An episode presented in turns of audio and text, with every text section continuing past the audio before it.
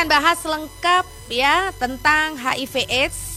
Bagaimana pengertiannya, apa saja gejalanya, bagaimana juga pengobatannya, pencegahannya, penyebabnya. Nah, dan lain sebagainya yang pasti ya. Untuk Anda yang mau gabung nanti untuk tanya-tanya sama Dr. Zen boleh di 495850 atau bisa juga lewat WA ke nomor 0815556915. Siaran uh, siang hari ini selain Anda bisa dengarkan di Pro 1 FM 91,5, Anda juga bisa saksikan siaran kami melalui live YouTube RRI Malang Pro 1. Silakan bisa langsung uh, saksikan siaran kami melalui live YouTube RRI Malang Pro 1. Jangan lupa like dan subscribe ya. Oke, saya sudah nyambung lagi bareng sama Dokter Zain. Dokter, ini HIV AIDS ya tema kita pada uh, siang hari ini. Sedep-sedep ngeri juga kalau misalnya kita ngobrol tentang ini ya dok ya. Tapi ngomong-ngomong dokter lagi di mana ini dok? Eh, kebetulan di rumah sakit. Oh, lagi di, rumah, rumah sakit. sakit. Oke, baik. Dok, tentang HIV AIDS, pengertian singkatnya saja, monggo silahkan. Ya, HIV AIDS itu jadi berbeda ya HIV sendiri, AIDS sendiri. Oh gitu, HIV, HIV itu, itu uh, human immunodeficiency virus. Oh, Jadi penyakit gitu ya? virus mm -hmm. yang dapat menyerang manusia. Nah, kalau misalkan sudah berat kondisinya namanya AIDS. Jadi mm -hmm. acquired immunodeficiency syndrome. Jadi kumpulan gejala yang mm -hmm. muncul akibat penurunan dari kekebalan tubuh yang diakibatkan oleh virus HIV. Baik, penularannya seperti apa, Dok? Jadi menularnya ini uh, nomor satu yang paling banyak itu dari darah ya. Dari darah ya. Jadi darah itu maksudnya bisa yang paling banyak itu transfusi darah. Jadi dari orang yang misalkan darahnya terkontaminasi HIV apabila ditransfusikan ke orang lain maka hampir 98% itu pasti tertular. Hmm. Kemudian yang kedua bisa melalui uh, hubungan seksual. Jadi yang tidak aman ya istilahnya. Jadi tidak menggunakan kondom berganti-ganti pasangan kemudian uh, mana pasangannya juga resiko HIV-nya tidak diketahui seperti itu. Kemudian yang ketiga bisa dari ibu ke janin yang dikandung jadi hmm. melalui baik masih di dalam kandungan atau pada saat uh, persalinan maupun pada saat menyusui hmm Seperti itu bisa juga melalui uh, penggunaan jarum suntik yang bergantian. Jadi pada ini juga terkait sama transfusi melalui darah. Jadi dia masih ada sisa di situ. Kalau mm-hmm. misalnya digunakan bergantian pada pasien misalnya atau seseorang yang terkena atau menderita HIV maka dia bisa menularkan kepada orang lain apabila menggunakan jarum suntik yang tidak steril bergantian. Oke, okay, baik. Katanya HIV AIDS ini adalah penyakit seumur hidup. Benar nggak sih dok? Ada yang mengatakan bahwa ini adalah penyakit seumur hidup. Artinya uh, virus ini akan menetap di tubuh si penderita itu seumur hidupnya begitu dok? Iya, jadi memang sampai saat ini belum ada pengobatan yang bisa menyembuhkan uh, seorang yang terkena HIV ya. Tapi ya nggak tahu mungkin dalam waktu ke depannya nanti ditemukan obat yang mungkin bisa disembuhkan. Cuman saat ini uh, pengobatan HIV itu untuk menekan uh, kadar virus yang ada di dalam tubuh sampai tidak terdeteksi. Tetapi memang virusnya itu masih ada di dalam tubuh, dia bersembunyi di dalam sel darah putih. Jadi uh, target serangan dari HIV ini adalah sistem kekebalan tubuh dalam artian di sini adalah sel darah putih. Jadi sel darah putih yang uh, salah satu namanya adalah limfosit. Jadi yang mengandung suatu penanda dinamakan sebagai CD4 ya. Jadi ada sel darah putih yang memiliki penanda namanya CD4. Nah, itu yang diserang oleh uh, virus HIV. Dia menempel di dalam virus di dalam sel itu dan dia bisa bertahan di dalam uh, sel itu sampai selnya itu mati. Jadi dia uh, terus-menerus ada. Oke, sampai selnya itu mati. Artinya uh, si penderita itu punya kesempatan sebenarnya masih punya kesempatan hidup lama begitu ya, Dok ya, tergantung dari uh, seberapa besar kekebalan tubuhnya. Seperti itu, Dok. Ya, jadi uh, HIV ini apabila dia masuk ke dalam atau misalnya seorang itu tertular HIV, hmm. maka dia nggak akan ada gejala. Jadi awal itu tenang-tenang uh, aja, tidak merasa seperti itu. Pada hmm. awalnya nanti uh, virus ini akan terus berkembang berkembang sampai sel darah putih yang ada di dalam tubuh seorang itu akan menurun menurun sampai bahkan uh, sedikit sekali jadi hmm. tidak mampu untuk menjaga uh, orang tersebut dari infeksi yang uh, pada umumnya. Jadi misalkan dia pada umumnya kita kena flu ya biasa-biasa aja atau kena uh, apa namanya di dalam tubuh kita ada organis organisme lain jadi namanya flora normal itu ya biasa aja tidak ada masalah. Tapi begitu kondisi tubuh menurun, imunnya menurun karena HIV, dia bisa muncul gejala. Nah, ini bisa bertahun-tahun dari awal terkena itu bisa 5 10 tahun itu tidak ada gejala. Oh, Begitu oh, gitu. muncul gejala yang tadi saya sampaikan di awal tadi namanya AIDS itu merupakan yeah, yeah. gambaran adanya infeksi-infeksi yang muncul akibat mm. kekebalan tubuhnya turun. Namanya mm. itu mm. infeksi oportunistik. Jadi mm. oportunis oportunis itu kayak uh, cari-cari kesempatan ya. Begitu ada kesempatan dia muncul seperti okay, itu. Oke, baik. Jadi orang itu uh, ketika terkena HIV ya pertama kali itu tidak akan merasakan uh, gejala apa-apa sampai kemudian mungkin gejala itu akan muncul sekitar uh, lima tahun lebih gitu mungkin ya dok ya? Oke. Okay. Ya bisa beberapa tahun. Oh bisa beberapa tahun. Oke. Okay. Nah, uh, gejalanya seperti apa dok? Nah jadi gejalanya yang muncul dari sindroma uh, AIDS tadi ya itu adalah gambaran infeksi yang muncul jadi macam-macam hmm. infeksinya bisa infeksi mulai dari sistem saraf pusat kemudian hmm. infeksi di kulit kemudian hmm. di uh, paru-paru hmm.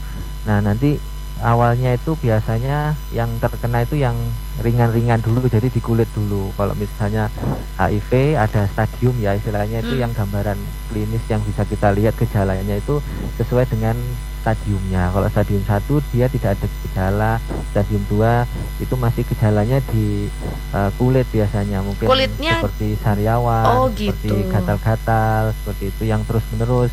Kemudian kalau sudah stadium 3 dia mulai ada infeksi paru, jadi misalnya TBC, hmm. kemudian uh, ada infeksi jamur di mulut yang sampai ke dalam seperti oh, itu. Jadi okay. namanya candidiasis. Hmm. Nah, kalau misalnya sudah stadium 3 biasa berat badan sudah cenderung turun, hmm. turun turun turun padahal makan ya biasa, biasa. banyak, tapi hmm. kok berat badannya cenderung turun, hmm. bisa demam, demam demam yang kronis ya lebih dari satu bulan, kemudian diare lebih dari satu bulan tanpa ada penyebabnya yang jelas. Kemudian Baik. kalau sudah stadium 4 itu hmm. semakin berat lagi gejalanya bisa sampai uh, infeksi di otak jadi penurunan kerasadaran mungkin ada gangguan saraf jadi uh, kemudian bisa juga ada kelenjar pembesaran kelenjar di leher atau di ketiak itu dari TBC ya infeksi tuberkulosis di ekstra uh, di luar paru jaringan hmm. paru pada umumnya biasa di paru ini menginfeksi di luar paru gitu. Hmm. Nah untuk metode pengobatannya ini seperti apa dok? Artinya uh, apakah sudah ada begitu metode pengobatan untuk mengatasi HIV atau mungkin ada apa uh, terapi obat tertentu begitu yang memang harus dikonsumsi dan ini konsumsinya harus seumur hidup berarti ya dok ya? Iya, jadi uh, memang pencegahan lebih lebih lebih, lebih apa ya, mudah daripada mengobati. Daripada mengobati ya dok ya. Terlanjur kecebur hmm. kena hmm. HIV hmm. yaitu uh, alhamdulillah sekarang sudah ada terapi yang uh, efektif untuk HIV. Jadi efektif di sini maksudnya uh, bisa menekan kadar virus itu sampai tidak terdeteksi di darah. Hmm. Nah, di sini uh, kualitas hidup seseorang yang HIV itu bisa kembali seperti orang normal biasa, bahkan tidak ada gejala sama sekali. Bahkan juga dikatakan dari penelitian itu apabila tidak terdeteksi virus itu di dalam darah mungkin dia juga tidak menularkan lagi. Jadi uh, dalam artian misalkan melahirkan atau mungkin berhubungan dengan pasangan seperti itu resiko penularannya bisa ditekan sampai sangat rendah. Jadi kualitas hidup seperti orang normal tidak ada masalah. Seperti orang uh, dengan penyakit kronis pada umumnya dalam artian misalkan uh, orang diabetes dia minum obat terus juga untuk uh, kencing manisnya ya untuk darah tinggi juga minum obat terus untuk darah tinggi. Nah ini mirip dengan HIV ini nanti ke depannya itu akan menjadi suatu penyakit kronis. Jadi dia uh, diobatin stabil baik diteruskan seumur hidup. Oke okay, baik. Uh, penderita itu tahu ketika dia terkena HIV AIDS. Nah ini uh, apa dengan cara apa begitu, Dok? Iya. Tahunya. Ya, jadi Uh, Pemeriksaannya bagaimana? Ini, mhm. saat ini uh, sangat direkomendasikan untuk pemeriksaan HIV sukarela ya, namanya uh, testing sukarela atau VCT ya, voluntary, voluntary counseling dan testing untuk HIV. Jadi hmm. sebenarnya orang yang tidak ada masalah apa-apa itu boleh cek HIV. Jadi pemeriksaannya melalui pemeriksaan darah. Ini di uh, untuk layanan ada layanan kesehatan mana pun ada ya dok ya?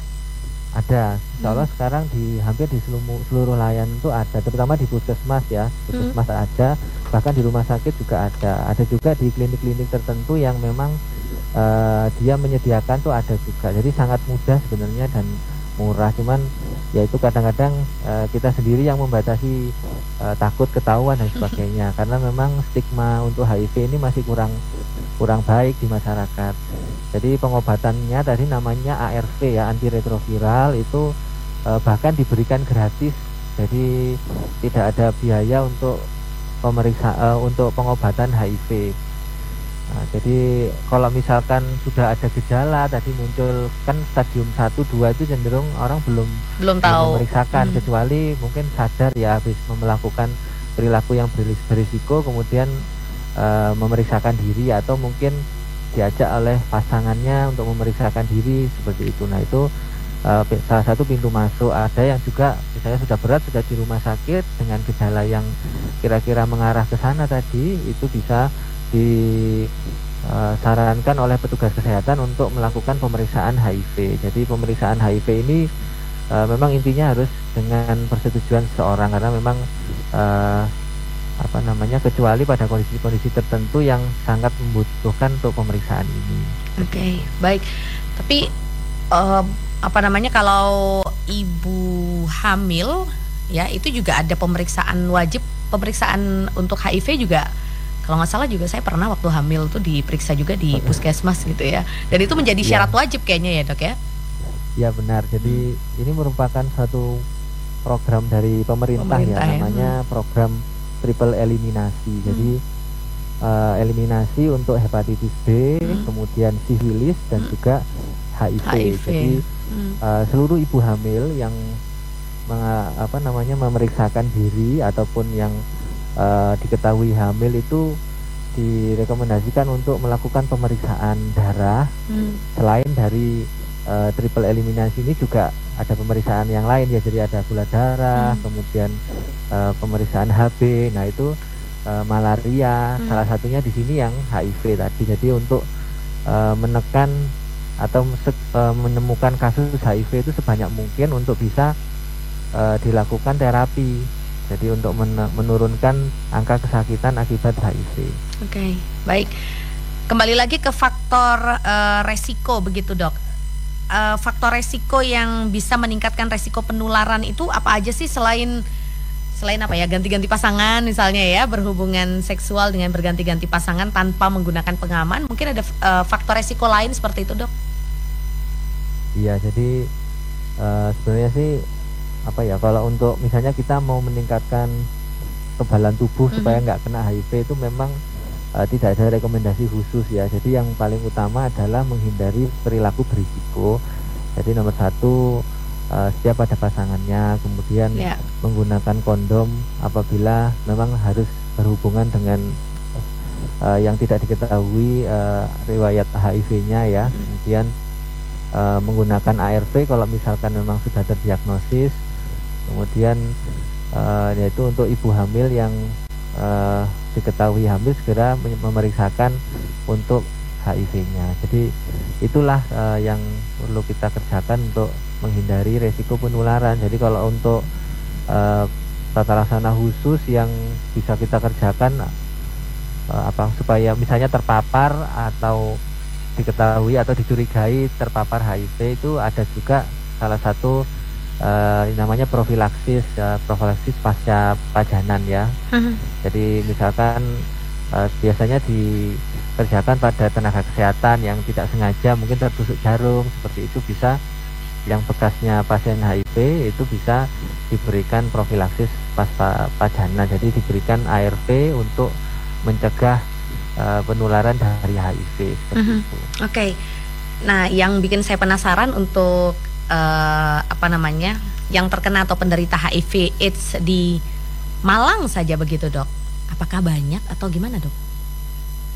Ya yang ya lumayan. Jadi lumayan, ya? sebenarnya sih nggak nggak yang banyak, cuman hmm. uh, memang cenderung kasusnya itu meningkat. Jadi hmm. uh, ini yang perlu kita uh, uh, cari kasusnya ya. Jadi mungkin ada kasus-kasus yang memang belum diketahui. Jadi kalau yang saya punya data di Jawa Timur itu ada hmm. uh, sekitar 60 ribu uh, estimasi kasus ya. Jadi ada 60 ribu estimasi kasus HIV.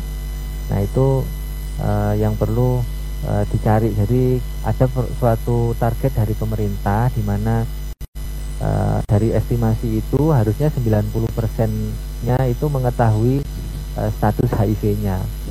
Jadi dari 90% yang mengetahui status HIV-nya hmm. itu harus mendapatkan 90%-nya harus mendapatkan ARV dan 90% dari orang yang mendapatkan ARV itu harus tersupresi uh, virusnya di dalam darah. Diketahui ada supresi yang efektif seperti itu. Nah, ini yang yang menjadi suatu program dari pemerintah untuk uh, menurunkan angka kesakitan dari HIV.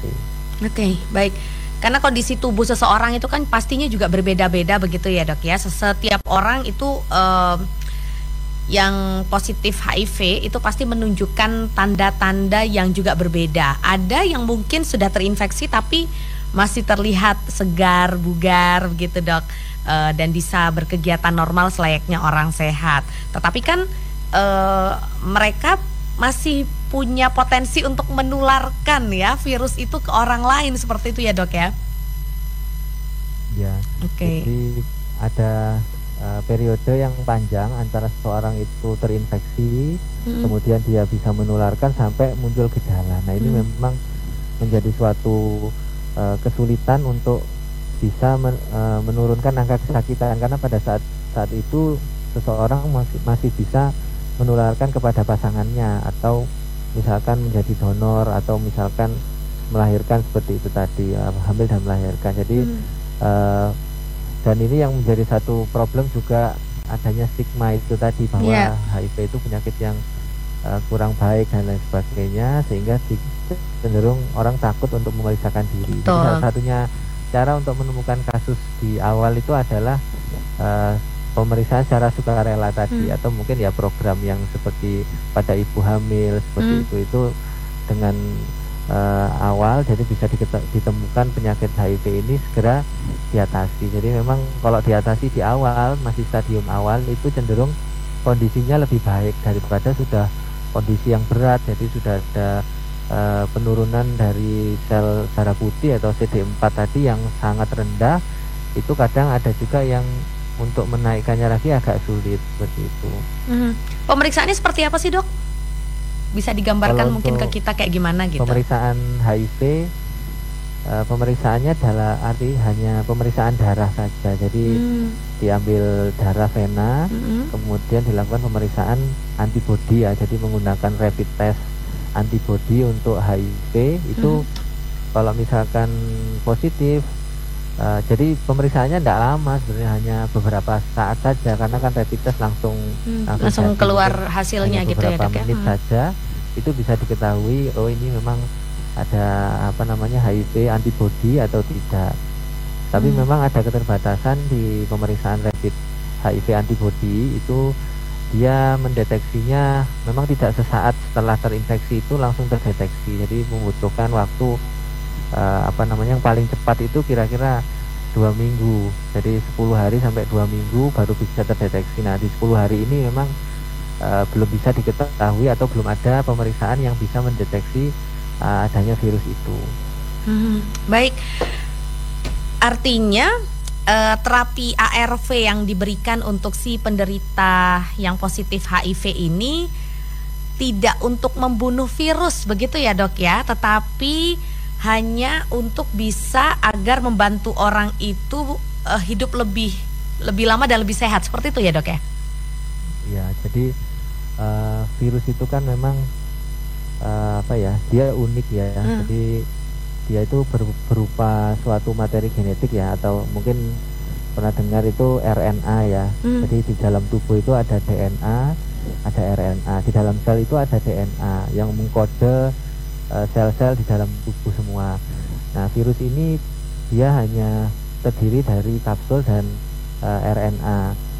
Nah, pada saat dia masuk ke dalam sel itu dia numpang di dalam sel itu untuk bisa memperbanyak diri. Sebenarnya kalau virusnya di luar dari sel dia nggak memperbanyak diri dia numpang di dalam sel itu menggunakan organ-organ di dalam sel itu untuk bisa memperbanyak diri. Nah, uh, obat ARV itu bertujuan untuk yang pertama dia mengurangi atau menekan replikasi dari virus itu. Jadi virusnya ada tapi dia tidak bisa ber, bertambah banyak seperti itu. Kemudian uh, jadi ada beberapa langkah-langkah yang dituju dari obat itu. Tapi tujuan utamanya adalah menekan supaya uh, virus tadi tidak bisa ber, uh, bereplikasi, tidak bertambah banyak. Jadi kalau misalnya ada ya tetap aja. Yang di dalam sel itu kalau misalnya sudah bergabung dengan uh, eh, DNA yang atau ada di dalam sel itu dia nggak bisa diapa-apakan. Jadi tidak bisa ditarget dari pemeriksa dari obat kecuali selnya ikut mati kayak gitu. Nah, hmm. jadi sampai saat ini memang terapi ARV untuk hmm. HIV ini untuk menekan replikasi jadi tidak untuk e, menghilangkan virus itu secara keseluruhan karena hmm. di dalam sel itu e, dia dalam artian tidak tidak e, tidak terjangkau seperti itu oleh obat-obatan. Baik.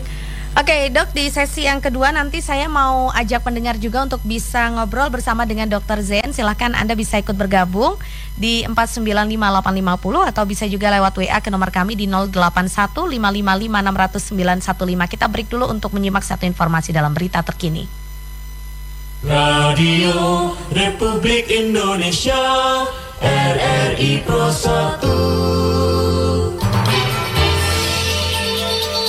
Berita terkini.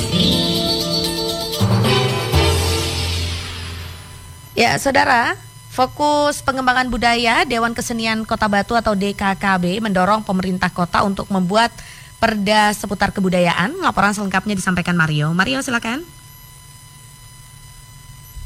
Mario. Oke, baik. Kita akan coba hubungi kembali Mario Asyidik untuk menyampaikan informasinya dari Kota Batu. Ya, Mario, Halo, silakan. Ya, baik. Kemudian kami sampaikan bahwasanya pemerintah Kota Batu dan juga Dewan Kesenian Kota Batu baru saja melakukan pertemuan, di mana pertemuan tersebut uh, tercetus ide bahwa pelaksanaan untuk pengayoman, pengembangan, dan juga uh, terkait dengan regenerasi budaya asli dari Kota Batu juga akan digodok dan dilaksanakan di Kota Batu. Hal ini disampaikan Ketua dari Dewan Kesenian Kota Batu yang menyatakan bahwasanya nanti akan ada dorongan yang dilakukan terkait dengan beberapa kebudayaan dari Kota Batu yang bisa dikembangkan. Sebagai informasi untuk Anda bahwa Kota Batu sendiri memiliki sentra tari yang menjadi pusat pertunjukan yang berada di wilayah Beji dan hal ini diharapkan menjadi salah satu momentum untuk bisa mengembangkan terkait budaya untuk menjadi salah satu wahana wisata kebudayaan yang mulai dikembangkan di kota wisata Batu dan ditarget pada tahun depan. Ketua Dewan Kesenian Kota Batu, Ki Sunarto mengatakan bahwa lembaga budaya di Kota Batu telah melakukan pembahasan bersama dengan Wali Kota Batu. Dan ke depan akan ada beberapa agenda budaya termasuk sekolah budaya dan pengembangan nilai budaya. Dalam hal ini terkait dengan adat istiadat non-tulis yang ada di Kota Batu dan rencananya juga akan dicurahkan secara tertulis oleh para sastrawan yang berada di Kota Batu. Selain itu juga pihaknya akan membuat e-kesenian atau seperti katalog digital yang memuat tentang seluruh kegiatan seniman di Kota Batu dan juga standarisasi serta nominal honor dari para seniman yang ada di Kota Batu. Semua akan diajukan dan diharapkan bisa menjadi peraturan daerah terkait dengan kebudayaan di Kota Wisata Batu dengan tujuan agar seni budaya harus tetap berkembang di Kota Wisata Batu.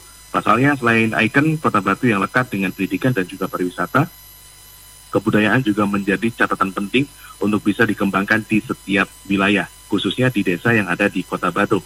Karena nantinya juga akan dilaksanakan pengembangan terkait dengan adanya lembaga budaya yang bisa dibangun menjadi sentra budaya di setiap desa atau kecamatan yang ada di Kota Batu, bahkan setiap kelurahan. Kami juga berbincang bersama dengan Ketua Asosiasi Petinggi dan Lurah atau yang disingkat dengan APEL, Kota Batu, yakni Wiweko, yang mengatakan bahwa meski belum mendapatkan informasi secara akurat dan detail terkait dengan rencana dari Dewan Kesenian tersebut, Namun pihaknya akan menyambut dan bersiap terkait dengan pengembangan budaya yang menjadi nilai yang luhur bagi pengenalan budaya yang berasal dari kota wisata Batu agar tidak tergerus dengan modernisasi yang saat ini juga berada di wilayah Jawa Timur khususnya ataupun di kota wisata Batu. Mario Sidik melaporkan untuk Pro 1 RRI Malang. Kita lanjut lagi dialog bersama dengan Dr. Zain tentang HIV AIDS. Saya lanjut lagi di sesi yang kedua ya dok ya. Dr. Zain masih nyambung ya. Oke dok, ini tadi kan kita sudah bahas bagaimana agar uh, masyarakat khususnya ya ini tidak uh, terkena HIV AIDS, amit-amit ya dok ya. Tetapi ada tips atau mungkin ada pesan-pesan khusus apa nggak dari dokter begitu uh, untuk orang dengan HIV AIDS atau apa yang disebut ODA begitu ya yang mungkin saat ini juga sedang mendengarkan siaran kami kemudian juga uh, masih semangat juga untuk beraktivitas seperti biasanya.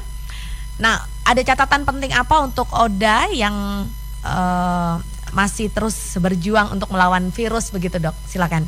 Apa apa saja yang boleh dilakukan dan apa-apa saja yang tidak boleh dilakukan? Ya, jadi uh, estimasi ODA di Kota Malang itu ada sekitar 3.800 ya. Banyak juga ya dok Jadi ya? Kalau hmm. kurang lebih gitu ya untuk uh, pemirsa atau pendengar ODA saya sampaikan jangan putus asa ya. Kita tidak perlu melihat uh, apa yang sudah terjadi di masa lalu yang perlu kita kerjakan adalah yang saat ini dan yang akan hmm. datang. Betul jadi jangan patah semangat uh, yang kedua uh, insya Allah dengan pengobatan yang teratur itu bisa kembali uh, kualitas hidup seperti dulu. Bahkan mungkin bisa lebih baik. Uh, dalam artian dengan lebih bersemangat dengan uh, apa namanya harapan yang baru hmm. bisa uh, lebih baik. Kemudian uh, pesannya lain uh, kita kalau misalkan ada perilaku berisiko yang ada di masa lalu di masa lalu itu tinggalkan jangan diulangi lagi kalau misalkan memang harus harus uh, terjadi maka diminimalkan uh, agar tidak uh, memperberat kondisi kita sendiri dan juga orang lain hmm. dan uh, jangan terlalu memikirkan uh, apa kata orang ya biar biar seperti dibilang gini gini ya sudah tidak usah didengarkan. Yang penting uh, kita uh, perbaiki diri kita. Hari ini harus lebih baik lebih hari baik. kemarin. Hari, hari besok harus lebih baik daripada hari ini.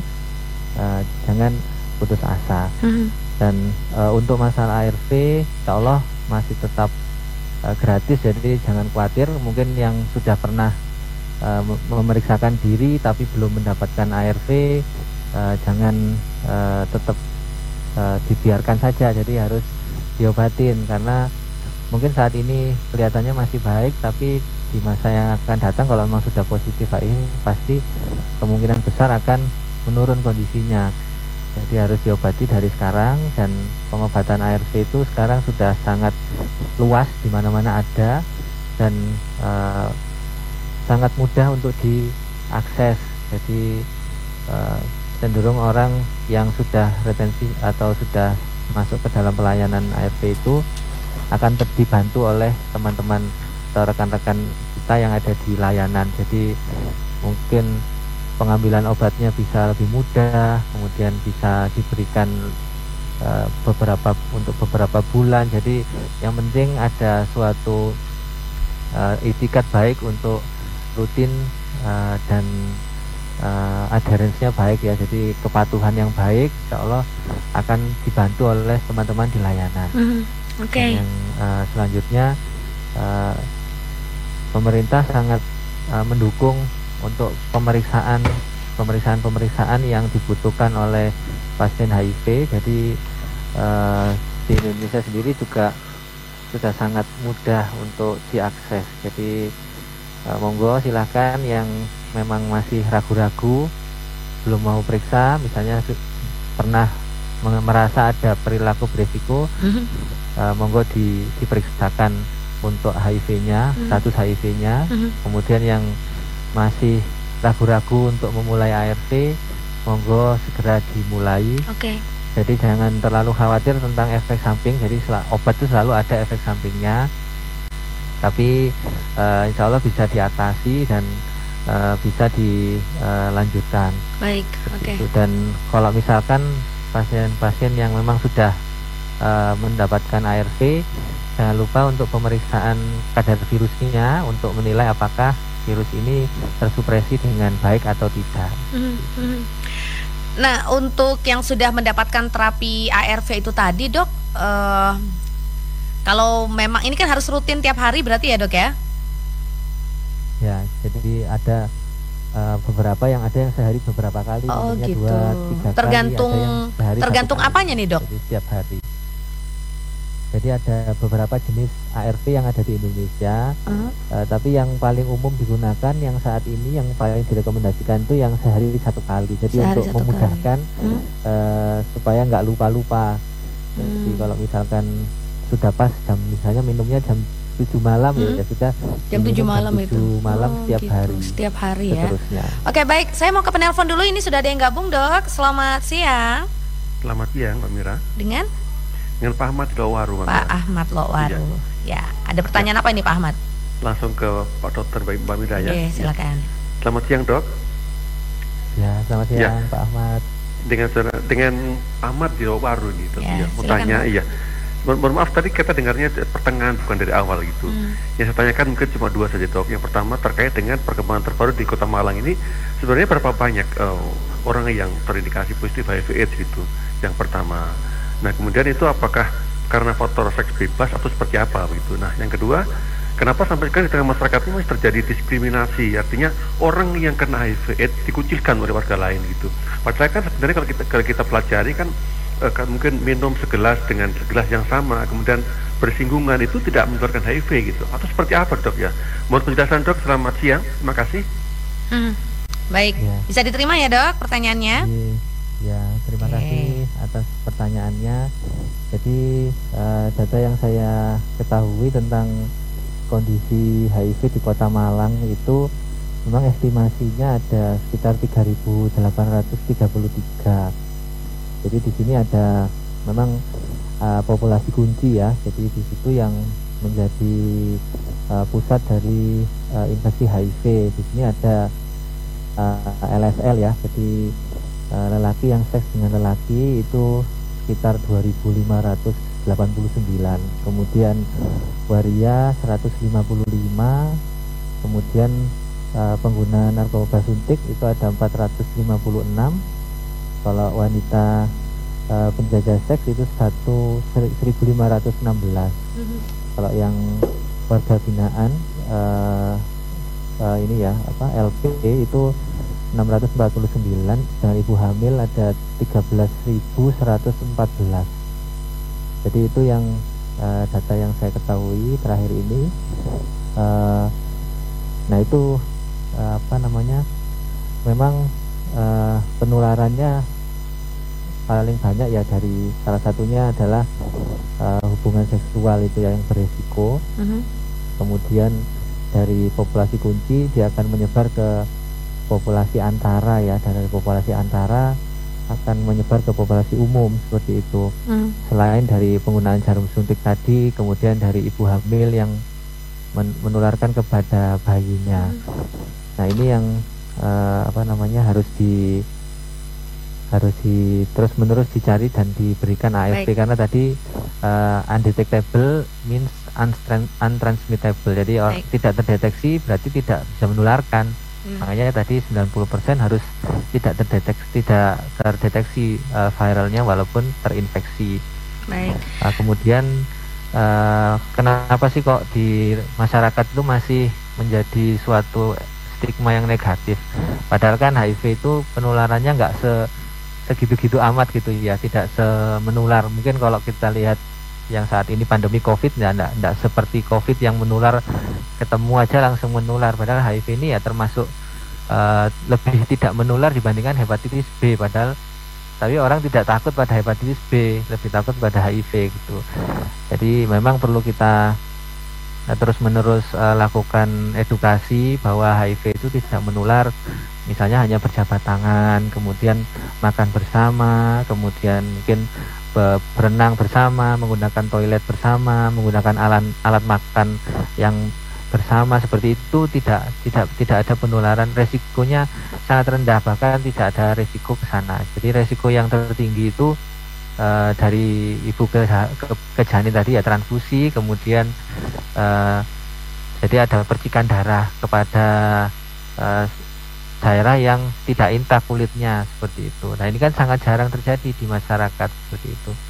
Jadi nggak perlu uh, mengucilkan pasien HIV atau orang yang dengan HIV itu tidak perlu kita kucilkan. Justru malah kita uh, harus uh, support harus kita dukung untuk bisa uh, kembali uh, menjalankan aktivitasnya sehari-hari. Jadi kalau misalkan uh, keluarga kita mungkin kita kenal tetangga kita itu malah kita bantu harusnya karena dengan dia bisa mendapatkan ARV dan virusnya di dalam darah tersupresi maka dia tidak akan menularkan lagi pada orang yang lain. Oke, baik. Dok, tapi terkait dengan uh, vaksinasi begitu dok, kalau sekarang ini kan lagi gencar juga ya, mudah-mudahan semuanya sudah divaksin juga. Tapi untuk Oda sendiri uh, boleh ya dok ya divaksin ya. COVID?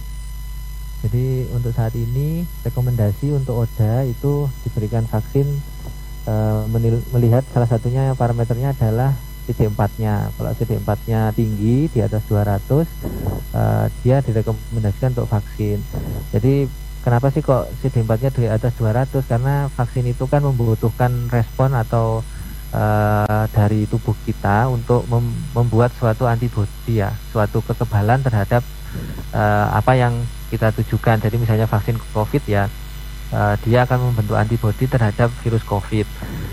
Nah, kalau misalkan kekebalan tubuh kita dalam kondisi yang sangat rendah, walaupun diberikan uh, antigen atau pemicu yang dari vaksin tadi, maka antibodi yang terbentuk tidak akan maksimal. Jadi artinya itu uh, seperti mubazir ya, diberikan virus uh, vaksin tapi nggak nggak ada manfaatnya terhadap tubuh kita. Jadi bukan berarti terus malah ketularan COVID enggak. Jadi karena hmm. vaksin yang digunakan itu kan bukan vaksin uh, hidup ya. Jadi vaksinnya kan yang ada di Indonesia itu vaksin mati, kemudian maksudnya vaksin yang terjadi eh, terdiri dari komponen virus yang sudah dimatikan. Jadi bisa juga ada komponen uh, yang memicu. Jadi bukan komponen virus jadi hanya komponen kecil. Ada yang whole virus ada yang kecil komponen hmm. sebagian saja.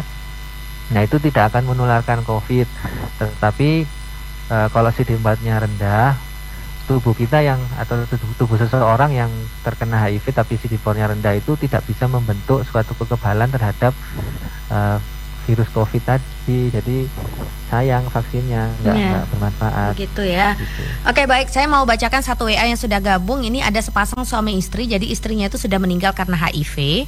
Dulu ketika diperiksa, suami istri tersebut positif HIV ketika istri mengandung 7 bulan anak kedua. Anak pertama dites negatif.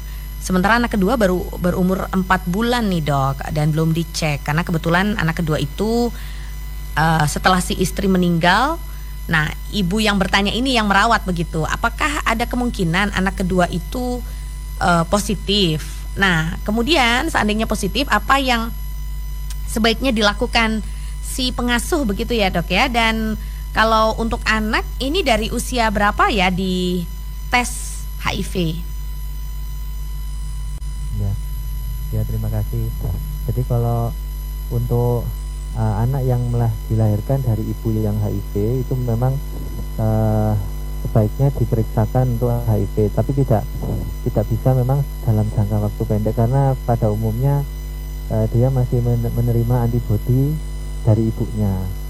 Jadi kalau yang direkomendasikan tuh uh, sekitar 18 bulan baru di, dapat diperiksakan antibodi. Cuman untuk pemeriksaan yang lebih cepat itu itu tadi yang antibodi ya kalau untuk pemeriksaan virus itu bisa lebih cepat mungkin enam bulan itu ada yang dikatakan bisa men, memeriksakan AID ya jadi kayak seperti PCR untuk untuk virusnya. Jadi yang diperiksa adalah virusnya secara langsung. Kalau yang antibodi kan yang diperiksa respon tubuh terhadap virusnya tadi seperti itu. Jadi kalau untuk bayi yang uh, misalkan di sebelum sebelum diketahui HIV tapi memang ibunya HIV itu ada suatu kriteria yang uh, kira-kira misalkan berat badannya rendah kemudian sering terjadi infeksi berulang seperti itu uh, uh, bisa di direkomendasikan untuk segera mendapatkan terapi ART dan terapi pencegahan untuk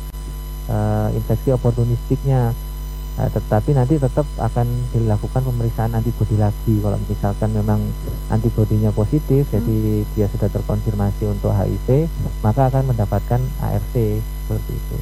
Oke, okay, baik. Ada penelpon ya? Penelpon terakhir ini Pak Irwan. Pak Irwan, ada pertanyaan apa Pak?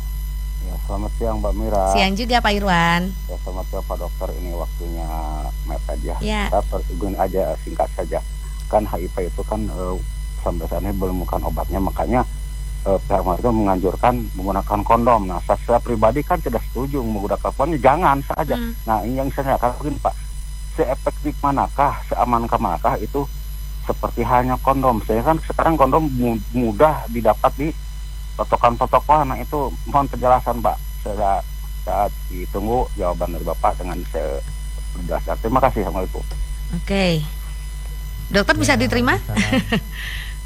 Ya, jadi memang uh, rekomendasi untuk penggunaan kondom memang uh, bisa dilakukan apabila memang tidak uh, bisa menghindari ya atau menghindari perilaku berisiko. Coba memang ya tetap aja uh, yang paling berpengaruh itu apakah ada kadar virus di dalam tubuh kita. Kalau misalkan jadi uh, kenapa sih kok terjadi penularan dari HIV pada saat berhubungan seksual? Jadi pada saat berhubungan seksual itu ada uh, konsentrasi yang tinggi dari uh, virus HIV itu di dalam cairan uh, kemaluan ya. Jadi kalau misalkan dari perempuan ya cairan vagina, kalau dari laki-laki cairan semen ya istilahnya ada cairan seminal. Nah itu uh, yang misalkan dia terjadi suatu perlukaan atau kulit yang tidak intak di dalam uh, kondisi pada saat berhubungan. Nah itu baik misalkan melalui pervaginam ya atau mungkin peranal nah itu sama-sama meningkat resikonya untuk penularan. Jadi kalau misalkan walaupun menggunakan kondom tapi cairan vagina cairan uh, seminalnya bercampur dan terjadi perlukaan maka dapat terjadi resiko peningkatan untuk uh, penularan dari HIV apalagi kalau misalkan salah satu ini uh, kadar HIV di dalam darahnya tinggi. Jadi otomatis kadar HIV di dalam cairan vagina atau cairan uh, seminalnya juga tinggi. Apalagi kalau misalkan uh, hubungan seksnya melalui anal. Jadi di situ kan tidak terjadi lubrikasi atau kelumasan yang uh, apa ya yang normal ya yang fisiologis. Jadi uh, dia memang tidak bukan jalannya istilahnya seperti itu. Kalau misalkan dilakukan uh, hubungan seks yang seperti itu resikonya malah lebih tinggi lagi untuk terjadi penularan. Jadi uh, bukan berarti uh, penggunaan kondom itu 100% bisa mengurangi uh, resiko penularan HIV. Kalau misalkan tidak berhubungan lah ya, bisa mengurangi benar-benar seperti itu. Jadi kayak mungkin kita analogikan untuk COVID ya, hmm. misalnya. Hmm COVID itu kalau orang nggak ketemu sama orang yang lain kan nggak mungkin ketularan. Hmm. Kalau misalkan walaupun sudah pakai masker, sudah cuci tangan, tapi kalau kita dalam artian uh, kontak erat, jadi terus terus menerus bersama, mungkin uh, suatu saat pasti akan ada uh, paparan seperti itu. Nah itu yang kita tidak bisa pastikan. Ini paparan ini akan menjadi suatu infeksi atau enggak. Jadi nanti malah malah menjadi suatu kekhawatiran yang berlebihan nah itu yang juga suatu uh, kondisi yang berbahaya untuk kita sendiri gitu. Mhm. Oke okay, baik Dokter kita sudah sampai di penghujung acara mungkin ada yang mau disampaikan atau pesan-pesan khusus apa sekaligus uh, closing statement ini dari Dokter Zen untuk kita semua warga masyarakat begitu agar kita tetap uh, apa namanya peduli dan juga waspada terhadap uh, virus ini begitu dok silakan. Ya uh, jadi sekali lagi saya sampaikan untuk masyarakat janganlah kita uh, mendiskriminasikan pasien atau orang yang menderita AIDS. Saya yakin orang tidak ada yang mau sakit. Jadi kalau misalkan memang sakit maka kita akan uh, sudah pasti sudah ada suatu kekhawatiran. Jadi kita sebagai orang lain yang berada di sekitarnya harus kita dukung. Jangan kita diskriminasikan jangan kita olok-olok uh, jangan kita batasi uh, kegiatan mereka. Jadi kalau misalkan kita ingatkan mengenai perilaku berisiko maka kita ingatkan. Tugas kita adalah mengingatkan jangan dilakukan perilaku berisiko. Uh, kemudian untuk pasien HIV atau ODA orang yang hidup dengan AIDS jangan putus asa uh, terus perbaiki diri kita jangan terus uh, dalam kondisi yang berisiko jadi kita harus tinggalkan uh, kita harus menjadi lebih baik dan uh, jangan patah semangat saat ini uh, banyak kemungkinan untuk bisa kembali sehat kembali beraktivitas kembali bermanfaat untuk masyarakat Oke, baik. Dokter Zen, terima kasih banyak untuk waktunya. Sehat selalu ya, dok. Sampai ketemu lagi, insya Allah lain waktu kita ngobrol lagi. Oke, assalamualaikum dok. Waalaikumsalam. Ya, demikian perbincangan saya bersama dengan Dr. Zainuddin Aris, spesialis penyakit dalam tentang HIV/AIDS ya. Semoga bisa menambah pengetahuan kita, menambah informasi juga buat kita tentang apa itu HIV/AIDS dan bagaimana uh, pencegahannya. Oke, nanti kita lanjut lagi ya, masih dalam rangkaian lintas Malang siang. Kami masih menemani Anda di Pro 1 Era di Malang.